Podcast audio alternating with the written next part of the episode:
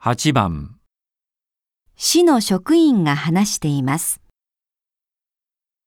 食品の偽装事件などがあり、食の安全に対する関心が高まっています。市役所にも休日に気軽に野菜作りを楽しみたいという声が多く寄せられるようになりました。この度、市では農地を貸してもいいという農家の方から農地をお借りし、市民農園を作りました。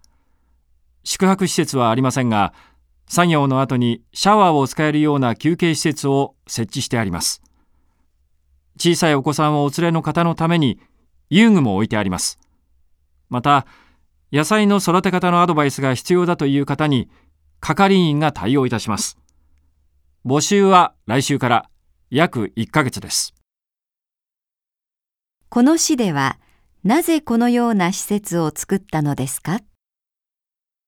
1、食品偽装事件があったから、2、農地を貸したい農家を助けるため、3、野菜作りを楽しんでもらうため、4野菜作りのアドバイスをするため。